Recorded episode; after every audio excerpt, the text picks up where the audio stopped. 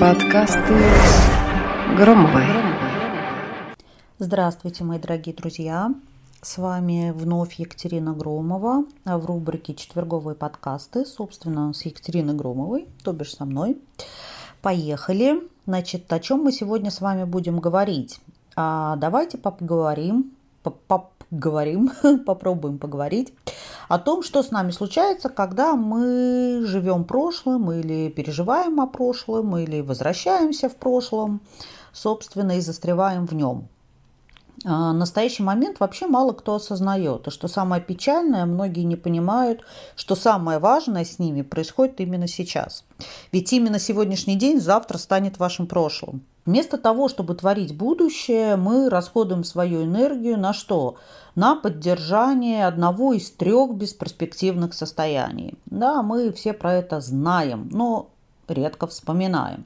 Либо мы живем прошлым, либо автоматизмом э, настоящего мы живем э, в неосознанности, либо парим в радужных мечтах и планах светлого будущего. Или наоборот, пугаемся да, какого-то несветлого будущего.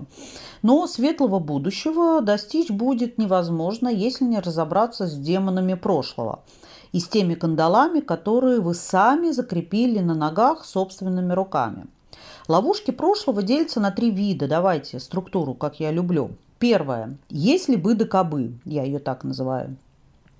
То есть оторвано от действительности размышления, а, такое магическое мышление, в которых благодаря какому-то одному действию жизнь должна была, по вашему мнению, измениться кардинально и навсегда. Например, а, если бы тогда я пошла на свидание с компьютерным чудиком Мишей, мне не пришлось бы жить целое десятилетие в неудачном браке с гитаристом Петей. Да?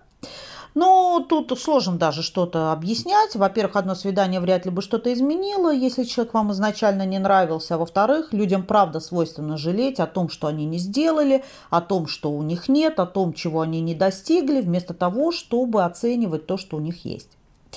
Второе в нашей структуре, да, ловушки прошлого, давайте назову это так, да отстаньте уже от мамы с папой. Что это значит? Забудьте их наставления. У них свои неврозы, у вас свои.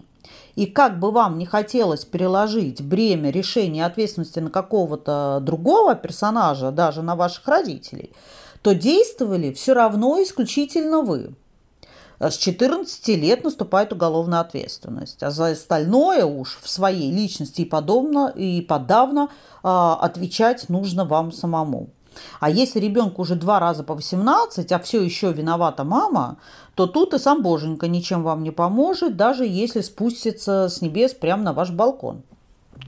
А немножко вот в этом месте остановлюсь. Действительно, я как психоаналитический психотерапевт, в том числе в какой бы методике я не работала, тем не менее, мы всегда возвращаемся в семейный сценарий, потому что мы, конечно же, интроицированы а, взрослыми значимыми людьми, а это наши родители чаще всего. И, безусловно, из семейного сценария, из контакта с родителями мы выносим много невротических историй и травм. Но одно дело, одно дело, когда они как-то влияют на нашу личность, и мы с этим пытаемся что-то сделать. И совсем другое дело, когда мы списываем все на то, что виноваты наши родители. Знаете, есть даже такой аналитический, э, психоаналитический анекдот. Э, приходит э, клиент к психоаналитику, и психоаналитик говорит, ну, слушайте, давайте по-быстрому обвиним вашу маму с папой и пойдем бухнем. Да? Вот чтобы так не получалось, нужно задумываться, что вообще-то ответственность на вас лежит за вашу жизнь. И третий пункт э, ловушки – это счастье, несчастье, застывшая страница. Да, вот так поэтично я ее назову, поэтично.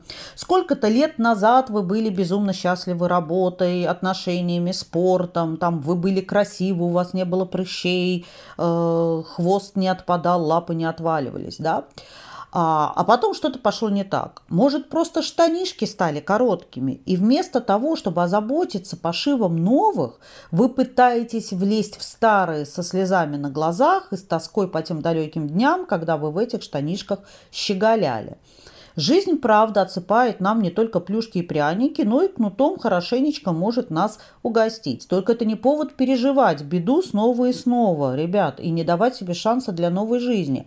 Даже если сразу все и не получится исправить, изменить, возможности подстерегают нас буквально на каждом шагу. А уход в прошлое точно не поможет ничего решить в настоящем, а вот упустить возможности и не суметь э, их использовать точно вам это помешает.